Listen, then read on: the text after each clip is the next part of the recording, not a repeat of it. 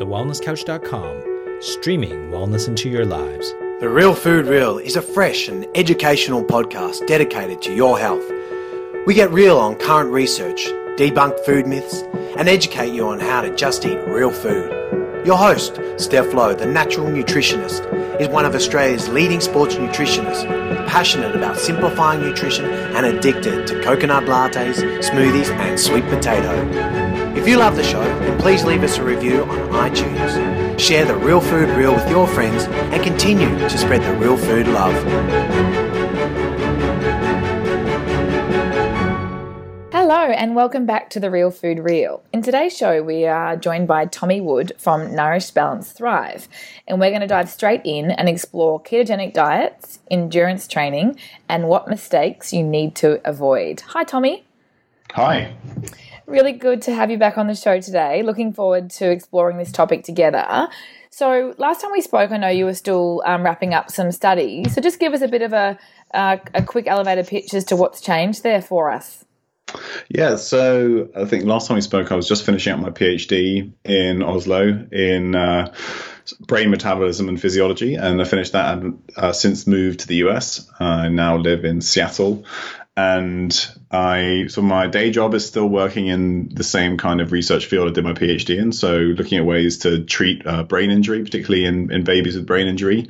Uh, but on the side of that, and increasingly, I, I, work with Nourish Balance Thrive, which is a an, an online uh, clinic. I guess uh, we work with people uh, purely remotely, largely athletes, um, athletes of all levels, um, basically trying to find ways to either improve their performance or recover their performance if they've had some kind of some health issues and sort of take a real um, holistic approach to all of that, including uh, lifestyle and diet. And we do some some uh, quite a bit of uh, biochemical testing to sort of look under the hood at the same time. So that's kind of really where my passion lies, and that's what I'll spend more and more time doing in the future. Yeah, amazing. I love what you guys are doing, and I'd really love to hear about, um, you know, what you're observing from both a health and performance point of view when maybe you're working with an endurance athlete specifically that's um, experimented with a ketogenic diet, but maybe isn't experiencing lots of success. Yes, so that's actually turned out to be what I spend most of my time doing. oh dear. um, and and it's um it's basically finding reasons why uh, a ketogenic diet or a low carb diet isn't working for people because that's often what, what happens. They come to us because maybe they started uh, a low carb diet or a ketogenic diet and they thought that that would support the particular sport that they're doing. Um, and then, you know, initially maybe they felt great or, you know, even from the start, they didn't feel as good as they expected to. And then either they didn't get the results they wanted or their uh, performance started to decrease. Um, and so then we spend a lot of time digging down into that. And there's, you know, maybe people have some nutrient deficiencies or some underlying issues, but what you know I tend to see most frequently uh, is people that uh, usually aren't eating enough calories, um, are uh, not fueling correctly for the type of training that they're doing. Uh, maybe they're doing the wrong kind of training. So we we yeah. spend we see a lot of people who spend a lot of time in the kind of um, around the lactate threshold, you know, sort of like threshold training, really punishing themselves for long periods of time um, when maybe they want to spend, you know, a lot more time being less intense and then some time being even more intense and sort of leave out that, that middle area. Um, that definitely seems to uh, provide a lot of benefit for people. And then actually uh, restricting carbohydrates too much is, is something that, that we tend to see a lot of. And, you know, even for uh, the endurance athlete who we know will benefit from being fat adapted uh, to a certain extent, you know, being really restrictive on carbohydrate intake and, and calorie intake over, overall tends to be one of the one of the biggest problems that we see. Yeah, I completely agree with you. And whilst it's, you know, obviously not great that the athletes are experiencing this, it is a relatively easy fix. So just in that sort of um, topic, can we stay with calories to start? And we'll got, sort of mm-hmm. go through um, each individual subtopic. So, yep. what's what do you think's happening with the whole energy balance side of things? Do you feel like maybe it's coming back to our um, our old school, you know, eat less, move more calorie fallacy? Is that something that you feel is playing a role? And, and what's happening with the whole, um, you know, lack of calories? Yeah, I think there's two parts of it. Um, you know, maybe one absolutely is is psychological, and I mm. think uh, particularly um, endurance athletes, because they know it's so important to have a good, uh, you know, you know power to weight ratio then they obviously want to minimize their weight so they're very afraid of gaining weight so there's there's kind of a um, there's, even if it's subconscious, you know, this really worrying about overeating, and, and particularly when uh, you come from maybe the low carb mindset where you've been told how bad these carbohydrates are for you and then they become this thing that you actively restrict and then mm. when you restrict them you can at the same time you sort of actively restrict calories o- overall. Um, but then at the same time, uh, we definitely know that when people go on a low carb or ketogenic diet, they definitely seem to be more satiated. So. Mm.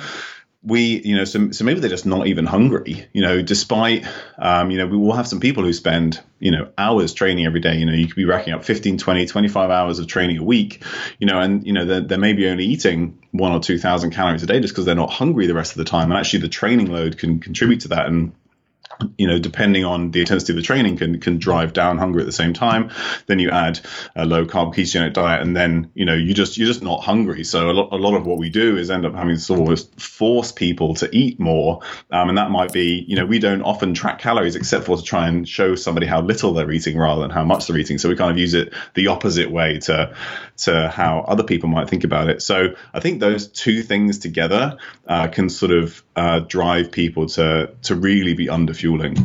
Yeah, you make some amazing points because I'm seeing something quite similar. You know, obviously the world was fat phobic for so long, and we've seen what's happened with health crises and imbalanced hormones and the obesity epidemic because we all ate carbohydrates instead of fats. But now, with the increased awareness and research and popularity of LCHF, we're now seeing people becoming carb phobic. And, you know, ultimately for a lot of athletes in particular because of their their um, output and obviously their you know increased requirements when compared to a sedentary person it's causing a lot of problems because they're actually going too far down the rabbit hole where we know low carb doesn't mean no carb but it's being interpreted that way a lot yeah, definitely, and and you, you, reminded me of something which is luckily uh, we're seeing less of it now, but there was there was definitely this point where people uh, so we, we have the old fat phobia and then we replaced it with a carb phobia. And then when people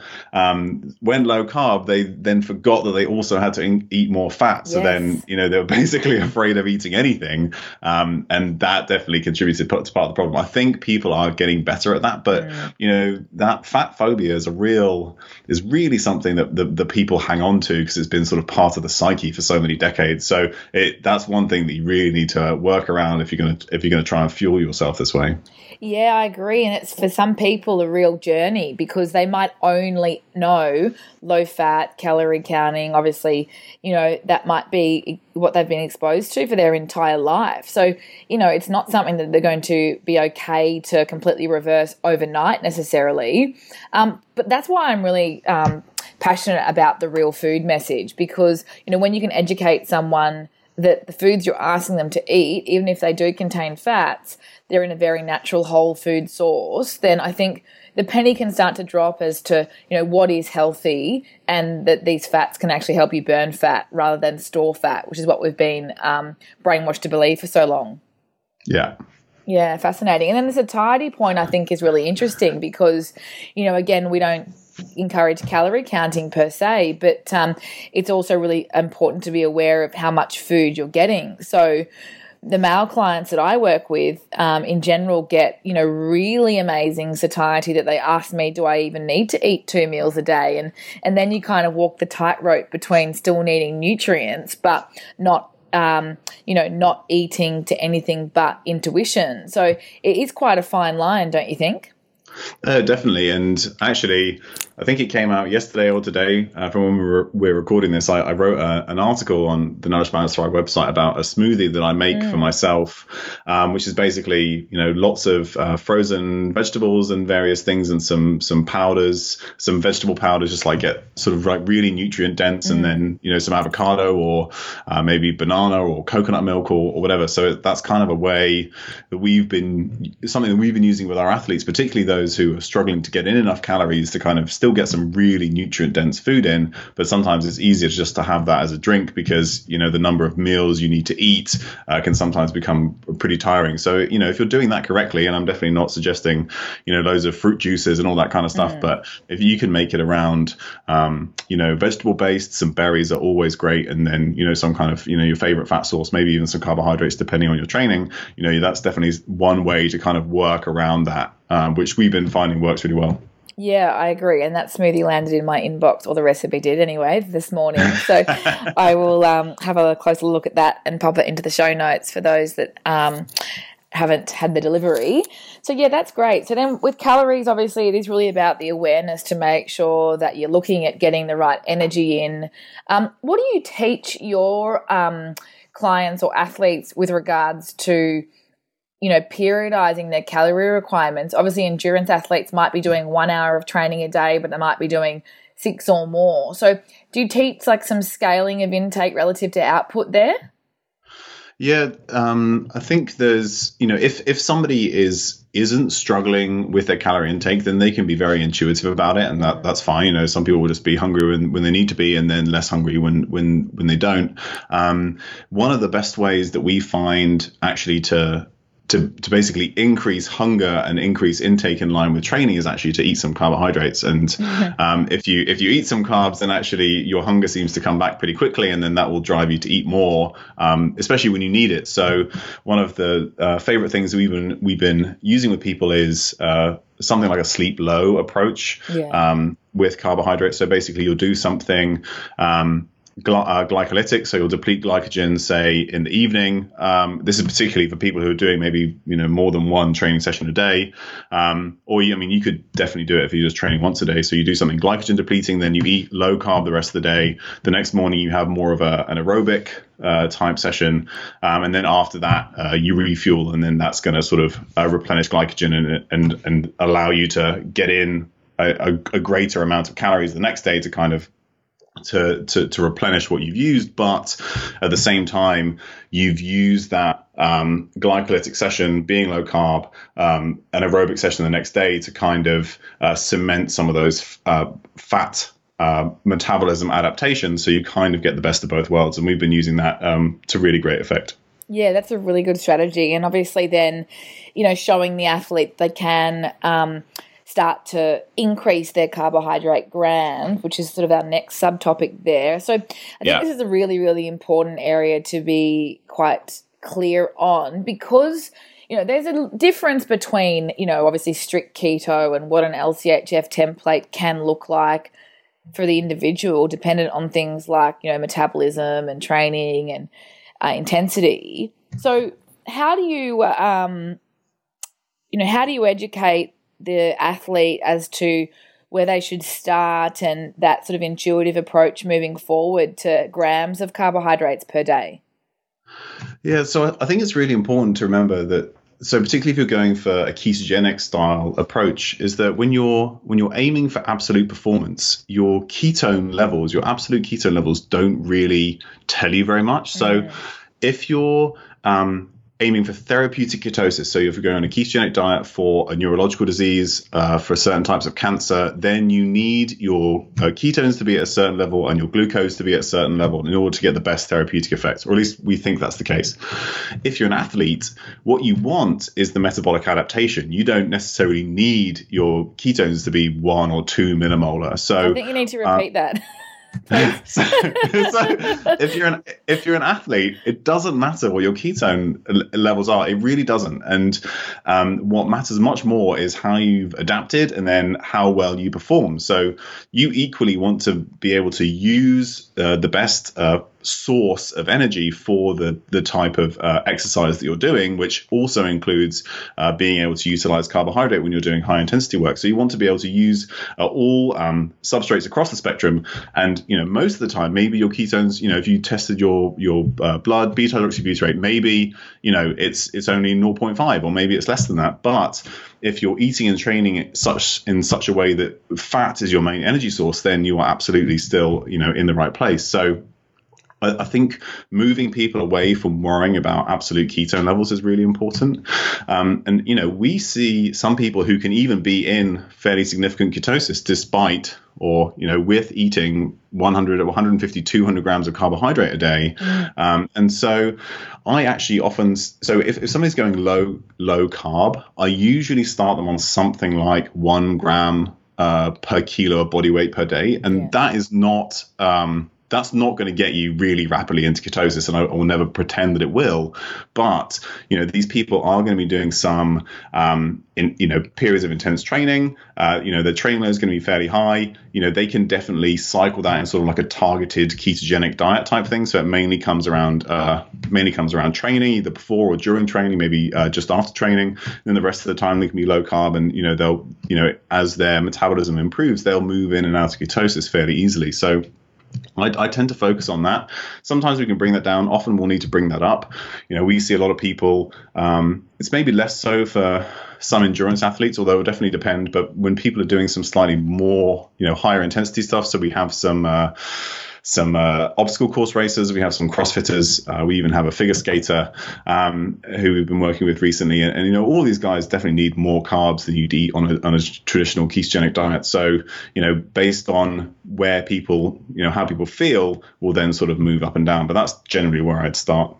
Yeah, I think that's great because obviously, you know, your carbohydrate requirements are very relative to your intensity. Like that's that's what we really need to be mindful of. That traditional ketogenic diets, you know, aren't really talking about the athletes that you and I work with. So, you know, when you sort of dive in the deep end and maybe you've got an A-type personality, you take everything so literally, that's when, you know, you can lose sight of health for for some purported um, performance goal, which you never actually achieve. So I think that's you know what we really need to um, you know push home in terms of a message is that you know obviously it's not a zero carb diet, but that it is something that is really really individualized. So you know don't stop working to try and figure that out. Yeah, definitely, and don't mm. be you know if you don't if you don't feel good eating the way that you're currently eating, it's obviously not working for you. And actually, rather than what, what people tend to do, and it's a perfect, it's human nature, and it, it, regardless of the diet or your goals, what people do is when something isn't working for them, they always try and restrict more. Yeah. Whereas maybe what you need to do is add more back in, and then you'll get the results that you want which is, you know, such good news to be told that you can actually exercise less and eat some sweet potato to me is like bloody good news. So yeah, definitely. let's let's not try and put ourselves back into the calorie counting days where life was hell and we were hungry all the time. Like gone are the days of having to to do that to achieve health and performance. So, you know, people should be really happy to hear this. yeah, I think um yeah, it, it, it's exactly that. You know, what I always try and remind people of, and this, you know, this goes beyond athletes, is that mm. by the time you're doing this stuff, by the time you're thinking about the quality of your food, by the time you're, you know, removing all those refined things, maybe you're, you're addressing some other aspects of your lifestyle, you're already so much better than like 99.9% of the population. Um, so you're doing like just doing that is is going to put you in such a great place. So then, you know, restrict you know um, resisting the temptation to just make that more and more restrictive is, probably something that we can really should be allowing ourselves to do. I know but i think that comes back to the psychology that you touched on earlier because because of what we you know thought we had to do for so long. Like i spent my teenage years and early 20s just hungry all the time yeah. and it's miserable and it it you know it makes you consumed by food. It certainly doesn't result in health or a healthy relationship with food. So you know we're just i think we're ingrained to think it has to be hard. And so you know therefore our, our brain deviates to like you said restricting more which isn't the answer necessarily. Yeah definitely. Yeah fascinating. So let's talk about the timing next in terms of carbohydrates specifically. Um, oh, I believe you guys are quite similar to what we, um, you know, uh, advise in terms of, you know, post exercise consumption when you've got really great insulin sensitivity. Um, mm-hmm. Let's talk more about that and then other strategies that you might have in terms of when to consume those whole food carbohydrates. Yeah, so we, you know, even with with some people, uh, we will include non-whole food carbohydrates. So sometimes, you know, we'll find some way to use a more refined carbohydrate source, and that doesn't need to be something that's very high GI. It could be, you know, something similar to like a UCAN superstarch, or Yeah. uh, we have an an MCT powder that has a small amount of available glucose in it because that actually helps you use the MCTs better. Um, but we, you know, you can actually we, we would we would usually recommend that people uh, just take that immediately after training, just because you know that's easy, and then you can replenish glycogen stores.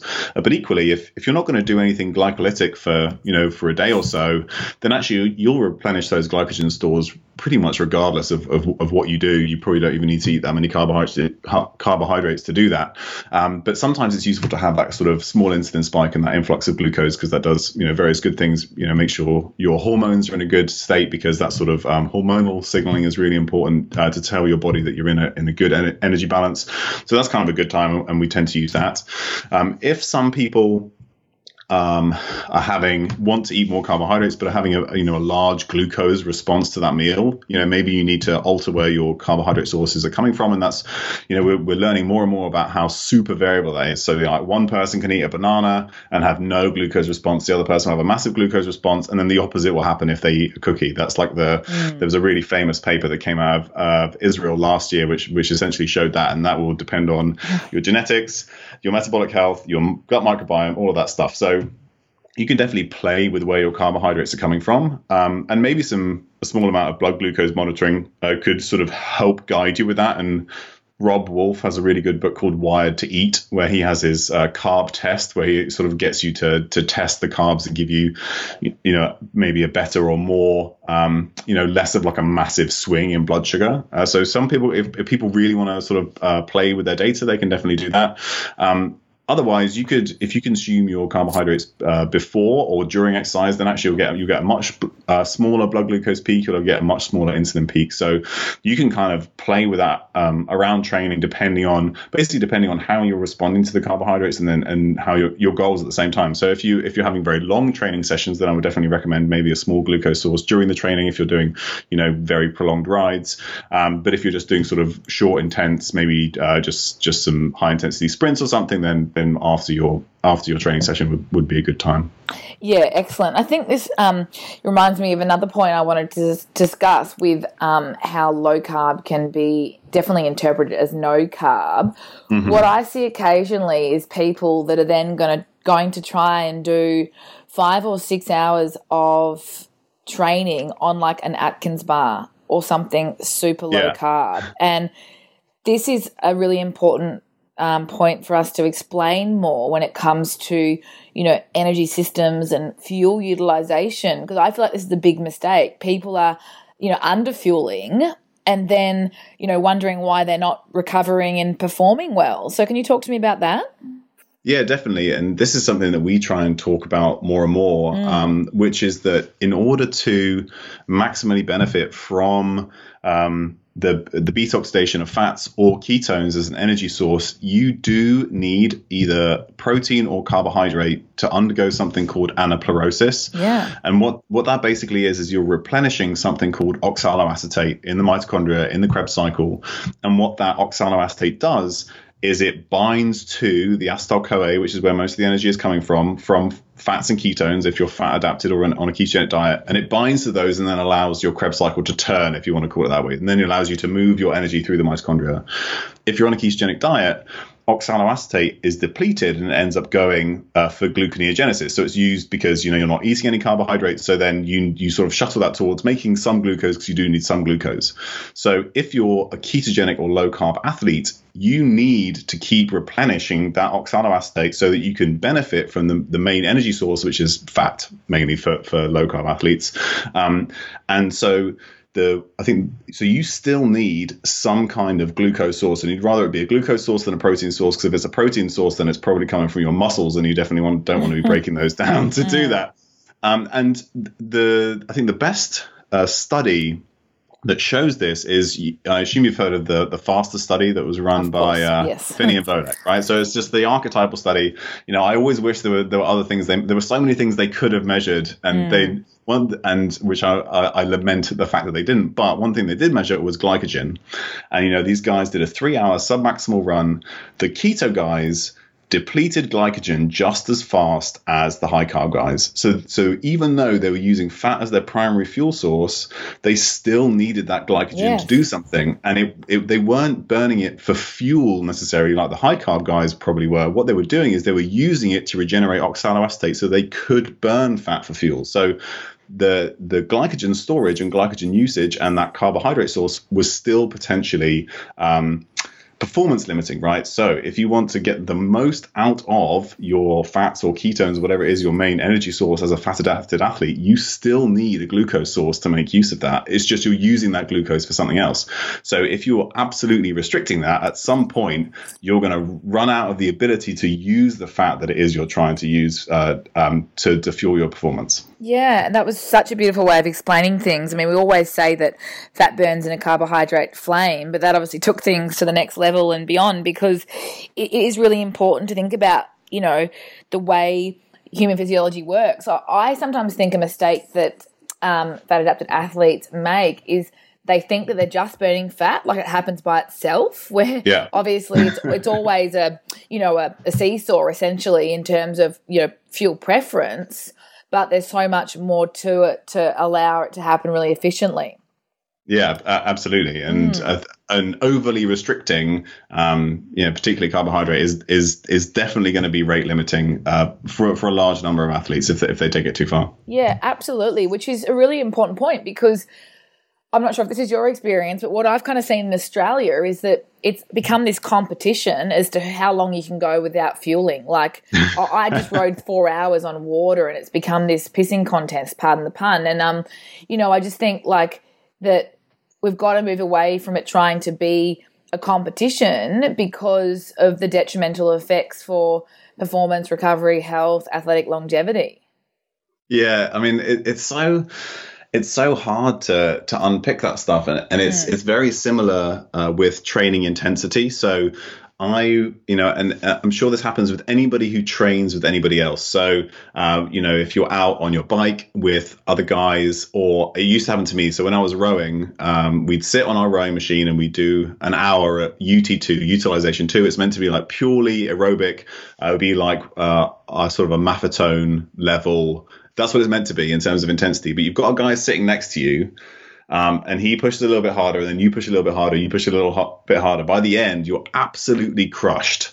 You know, and this was supposed to be like a nice aerobic workout, and it, you know, it can be exactly the same with like how how much you restrict or how hard you push yourself from all these different angles. When actually, you know, it's only going to be detrimental to to your overall performance. But there's this like psychological thing that once that you want to push harder, work harder, restrict more. So it's kind of you've got to unravel that psychological aspect, you know, of competing against people in that way. Which I mean, it's difficult. I, I understand it. It's human nature, but it's sort of it is potentially um, it is potentially making you perform worse in the long term.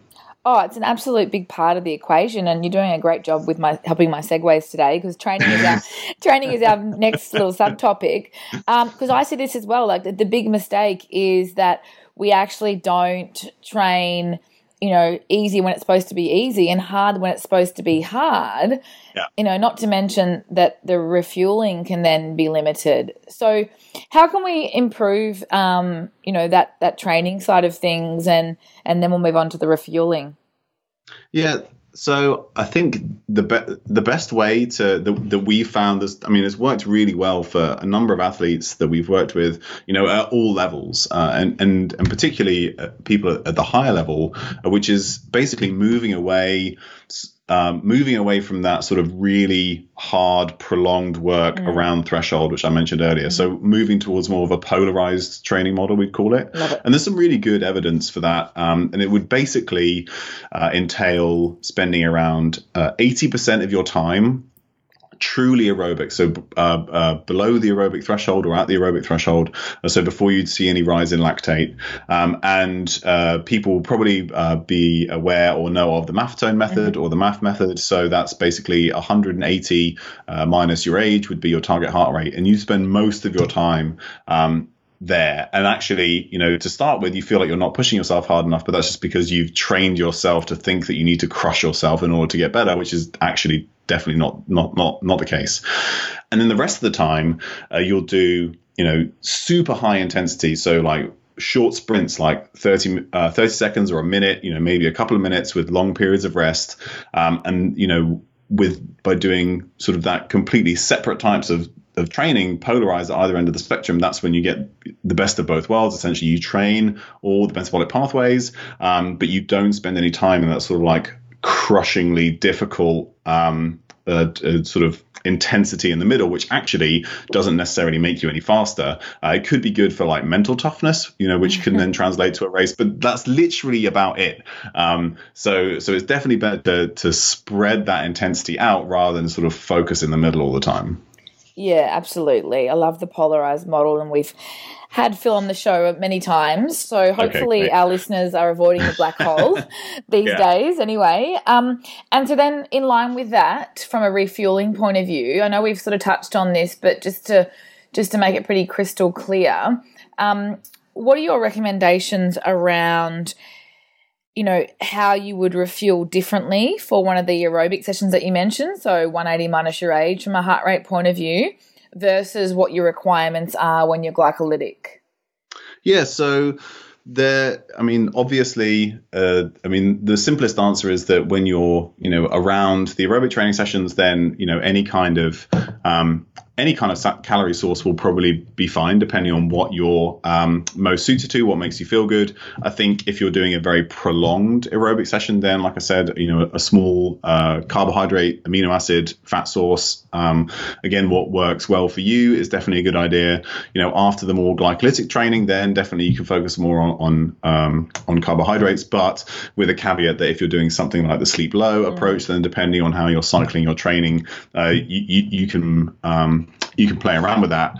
Um, and there's definitely there's one thing that I think is potentially important, which is that when people um, when people go on a low carbohydrate diet, their sort of their sprint performance uh, tends to drop, right? Just because they haven't necessarily got exactly the same substrates available, and you know if they sort of time themselves or looked at their acute power output, maybe that would drop slightly, uh, and then they tend to avoid that work because they're not as good at it as they used to be, um, and I think that kind of compounds the problem.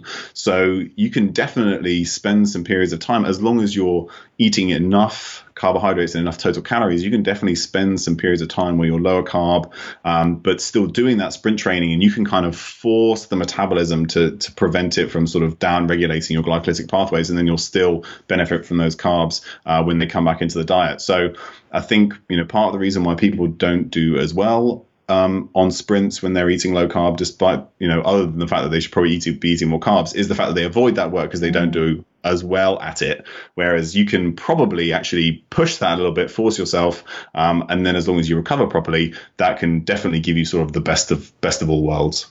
Yeah, right. So that's a really interesting point. So have you got any thoughts on a, a time frame there? So if we were going to go low carb but try to do a little bit more glycolytic to force the adaptation, what sort of a period of time do you think is safe?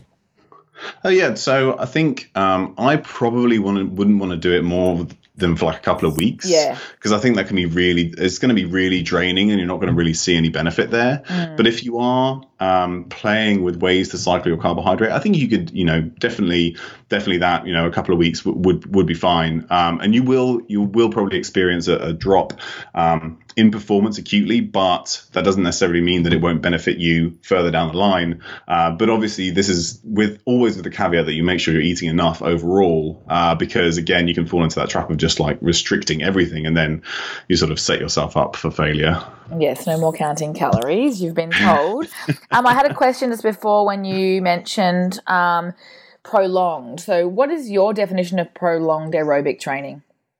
Um, I would say anything more than two or three hours. Yeah. Um, I think you know you can definitely go up to one, two hours very easily. Mm-hmm. Um, if you're, you know, maybe you're a particularly big you're particularly big guy, got a lot of muscle mass, you know, maybe you want to, um, or girl with a lot of muscle mass, um, and you want to sort of preserve some of that, you know, then you could, you could make that shorter. So anything above an hour, but I think, you know, above sort of two to three hours is probably what I'd call prolonged. Yeah, beautiful. Thank you for clarifying. And so then the other side of the coin I see is still a little bit of the, justification, you know, I've done X or I've ridden for three hours, therefore I can eat anything, and like the floodgates open. So uh-huh. I wanted to sort of get some clarification from you around. It doesn't need to be grams, um, but by all means, do that if you um, would like to. In terms of post training, how we actually work out how much we need. It's obviously not the pasta party. Um, uh-huh. So, what is what is some advice to you know fine tune what that post training meal should look like after a glycolytic session? Yeah, so I think for for the low for the low carb athletes, mm. so which is what we're focusing on, then I think you want at least um, half a gram per kilo of body weight. So say for most people that's going to be like 30 to 50 grams of carbs um, if it was a particularly intense session i would definitely double that mm. um, I think in terms of uh, in terms of protein intake, which is super important, I am less worried about protein immediately after um, after training session. And there is some evidence to suggest that actually, if you remain fasted for two or three hours after a training session, you might get uh, a greater increase in growth hormone, testosterone, uh, which might uh, help with adaptation. The other side of that is that we still don't know how much the acute hormone elevations after a period of exercise actually then help with muscle growth and things like that. So, you know, some people really like that. They actually prefer to say fasted for a period of time. Um, but equally, if somebody is struggling to maintain total calories, then I definitely wouldn't recommend yeah. that. Um, but the the, the, the protein side of things, yeah. So I worry less about the immediate protein and then just about the the protein that you're getting in sort of the 24 hours after a particularly uh, intense training session. So just making sure you're getting in enough. Um, you know, it, the I, I, would say that people need at least um, a gram per kilo per day if they're trying to be strict keto i would you know for any endurance athlete i would always recommend at least you know 1.2 to 1.4 grams per kilo. Um, and you know if anybody's trying to gain mass, then you know you should be up 1.8 to 2.2 grams yeah. per kilo, something like that. So um, it really does depend on uh, depend on your goals. But if you can get in that um, get in after a glycolytic or particularly intense, it could be you know equally be um, high volume uh, reps in, in, the gym, squats, yeah. something like that. Um, then I would certainly you know 0.5 to 1 gram per kilo of carbohydrate, and then just make sure you're getting in that total protein over the next uh, 24 hours, and that's sort of that's a good place to start. And then if you need more calories, then obviously you can make that up with something that has a has a has a fat source in it.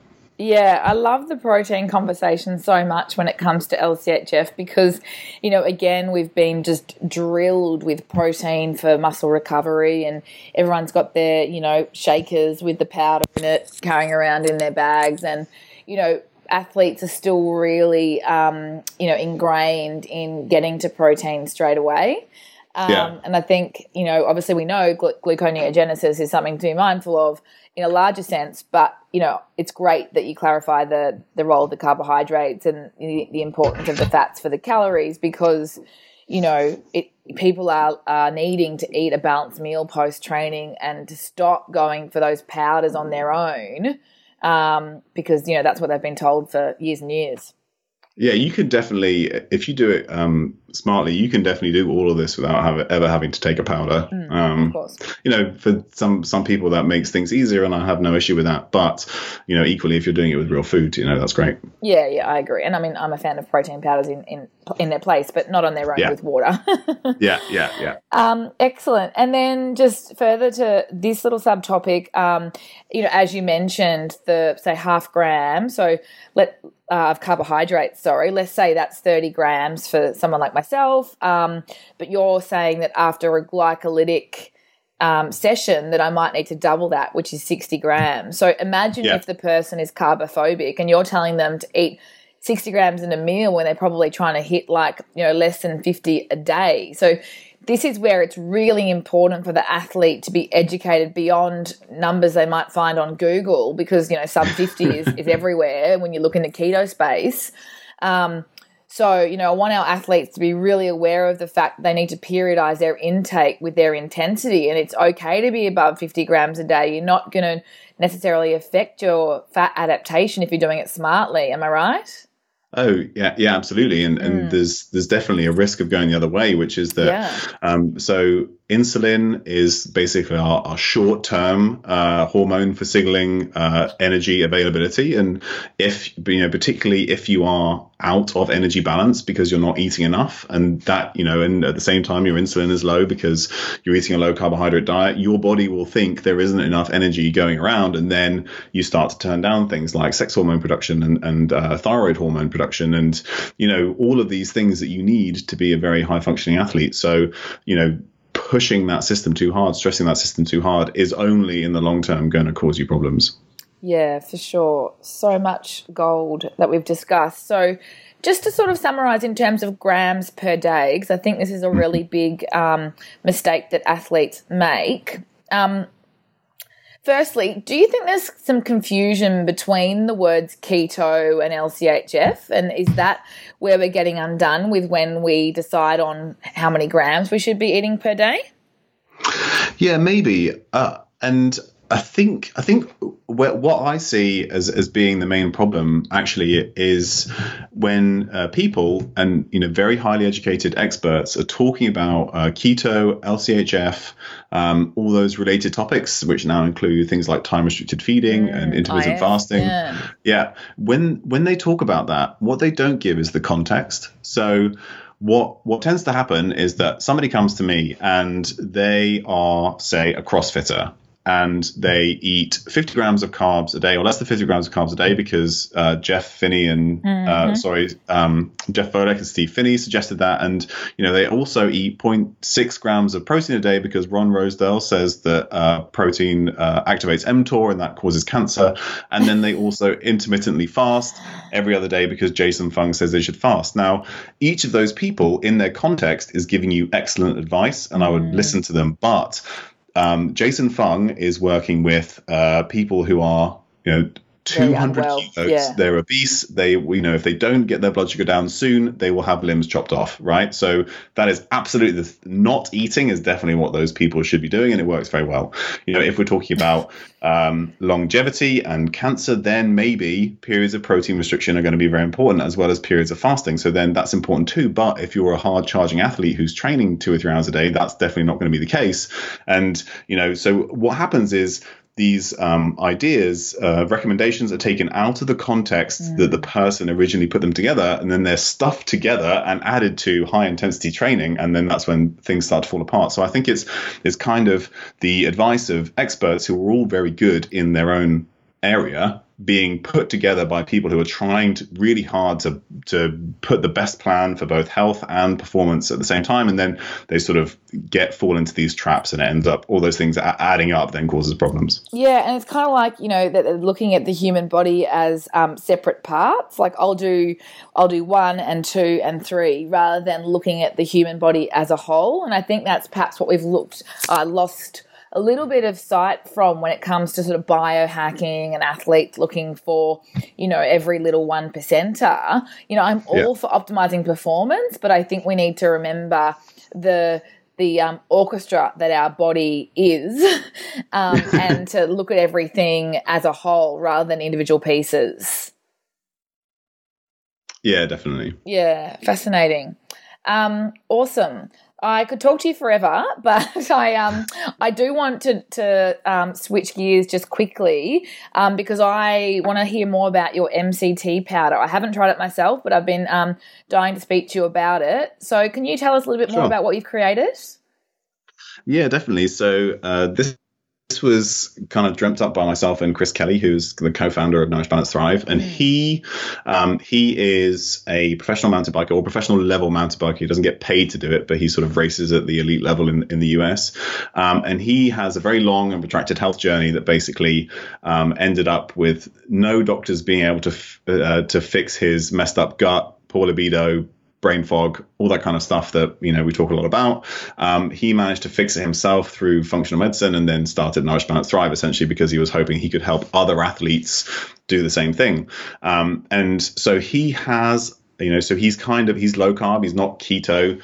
Um, anymore. um, main, mainly because I spent so so much time telling him to eat some carbs. Oh, I um, follow that journey closely. I knew it would happen. I'm very happy to see. yeah, and I think, and I definitely think that it has benefited him, even though he he just admits it uh, begrudgingly. Um, but so, so, he has a very sensitive gut. He can't eat dairy, can't eat grains, um, and you know most of the and but you know we do like in the right context MCT oil. Mm-hmm um, either the oil itself or the powders. The powders definitely seem to be easier on the digestion. Mm. Um, and but the problem is that other MCT powders they have um, maybe maltodextrin in, maybe they have um, which was like a high GI carbohydrate, or maybe they have like a sodium caseinate, which is obviously uh, dairy protein, which mm. you know uh, Chris will tell you very explicitly that when he has um, uh, Quest uh, pro- uh, MCT powder you know very bad things happen to his digestion. yeah, so yeah. so we basically tried to create an MCT powder that didn't have those things in it. And what we have is Phat Fibre, which is basically so the first version we made was 50 50 MCT oil and a digestion uh, resistant uh, starch.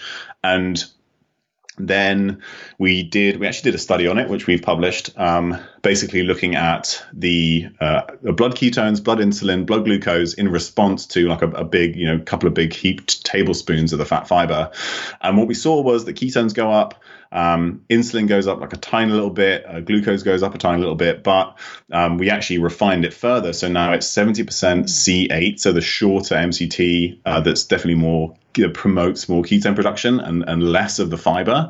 Um, and so now you know you get you get a pretty decent bump in ketones, like say half a millimolar if, if you have um, a couple of tablespoons, but nothing happens to blood glucose. But we know that some of that fiber is actually digestible, um, and that's going to give you like a even though it doesn't affect blood glucose, it's going to give you a sort of a slow uh, drip of that carbohydrate source, which can then be used to uh, meta- better metabolize the ketones or, or, the fats that you're burning elsewhere. So we we definitely think that it's a good kind of uh, combination of something that's going to uh, promote uh, a fat-based metabolism, but then help you do that.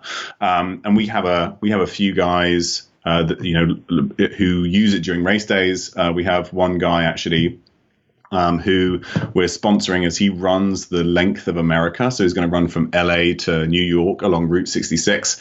Um, and actually, a podcast with him is going to come out, Chris's podcast, next week. Um, and so during the runs themselves, um, he's sort of elected to have Phat Fibre as one of his major fuel sources. So, we, you know, we're sort of very excited to, to see how that works out. But, you know, it's been very popular, doesn't give people any GI distress, um, and a lot of sort of the low carb type athletes are really enjoying it.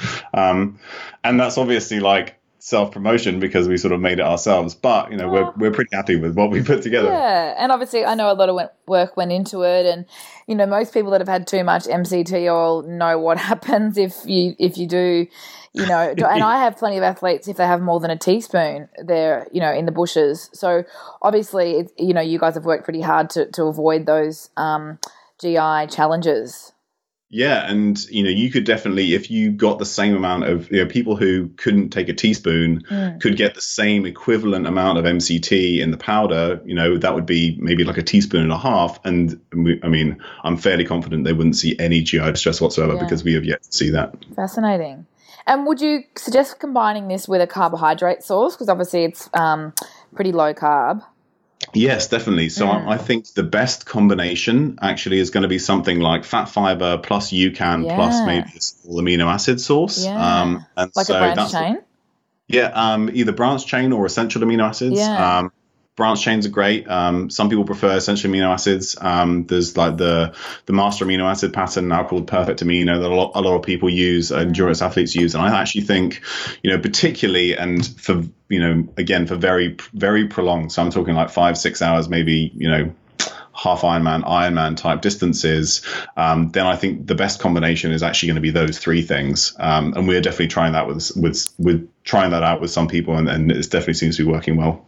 I love that. And definitely, you know, from a health point of view, you're obviously then avoiding anything refined or high in sugar. Um, and what I love about it is that it really translates from a portability point of view. So even multi stages and those, you know, day events, I think, you know, the combination is going to be really, really beautiful. Yeah, absolutely. And, and I think, um, yeah, if, if, especially multi-day, you know, you, mm. you want to make sure that you're uh, refueling, uh, but you don't want to necessarily take a, a, metabolic hit from throwing back loads of Vitargo and all that kind of stuff. So you know the maltodextrin gels and things. So so I definitely think it's gonna it, it, it could give a good a, a good balance, definitely. Yeah, awesome. Well done, you guys. You must be really proud of it. And your study is um, obviously peer reviewed and validated. So um, that's always really, really good to attach to a product because some products it's hard to, you know, separate the hype from the marketing and so on.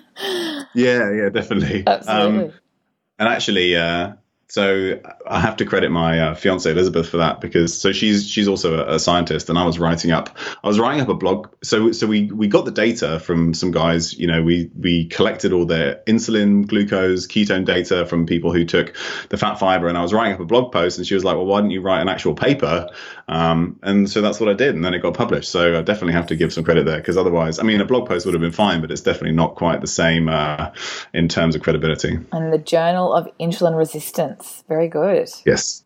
Awesome. And then finally, I just wanted you to share um, with us, you know, how um, anyone listening can find out more about what you do in terms of working with athletes. Um, so tell us more about your programs at Nourish Balance Thrive and then direct us to your online home. Yeah, so we have something we call the Elite Performance Program. Um, and it's essentially after working with you know hundreds of athletes over you know a, few years now we basically figured out all the stuff that we were doing with the people that got the best results uh, and that included um, the lifestyle interventions uh, the tests that we did and the supplements that people got and that was always you know that's the supplements are always based on what we find on tests so it's in, incredibly personalized um, and so we basically put that that all together into a program and that's now pretty much the only way we'll work with people just because we know that that's what, what's going to get us the best results so we want people to to get the most out of working with us and that's the, the that's the best way to do it yeah. So, you know, you can, if you go to the, the front page of our website, it's nourishbalancethrive.com, and then there's a big button you can press uh, the elite performance program. And you know, we call it the elite performance program, but it's basically anybody who just wants to perform better. So it doesn't need to be an elite athlete, and most of the people are not elite athletes, but they are all performing better, which is what we want. Um, and so uh, what was I going to say? People can, yeah, people can can find us there and can, if you know, anybody wants to talk to us about working with us, we always do a free initial consultation. So you can speak to one, uh, one of us, one of the coaches, um, and figure out what will work best for you. So, you know, we don't expect people to just sign up willy nilly. Definitely talk to us about your goals and whether we can help you with those.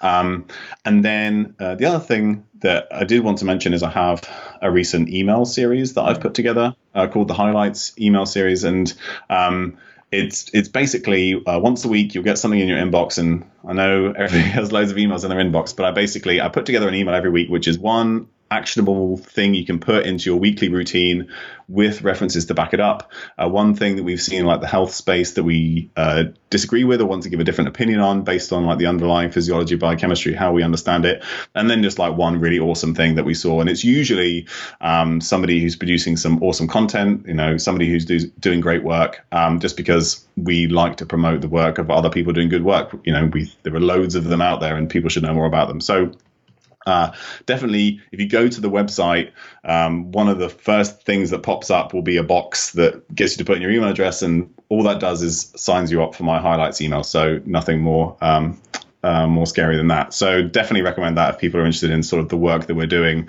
and that will give you the best way to figure out how we're how we're working with athletes to make them perform better. Yeah, awesome. I get that in my inbox, and it's really really succinct and certainly doesn't take a lot of time to read, but has some really, really great information in it. So head to the show notes team for all the links that um, Tommy and I have explored today. Thanks so much for joining us again on the show, Tommy. I always love chatting with you. And yeah, look forward to speaking again really soon. Yeah, thank you. Likewise, it's been great. Awesome. Chat soon. This has been a production of TheWellnessCouch.com. Check us out on Facebook and join in the conversation on Facebook.com forward slash The Wellness Couch. Subscribe to each show on iTunes and check us out on Twitter. The Wellness Couch, streaming wellness into your lives. Whilst the Wellness Couch presenter endeavor to provide accurate and helpful information to their listeners, these podcasts cannot take into account individual circumstances and are not intended to be a substitute for health and medical advice from a qualified health professional. You should always seek the advice of a qualified health professional before acting on any of the information provided by any of the Wellness Couch podcasts.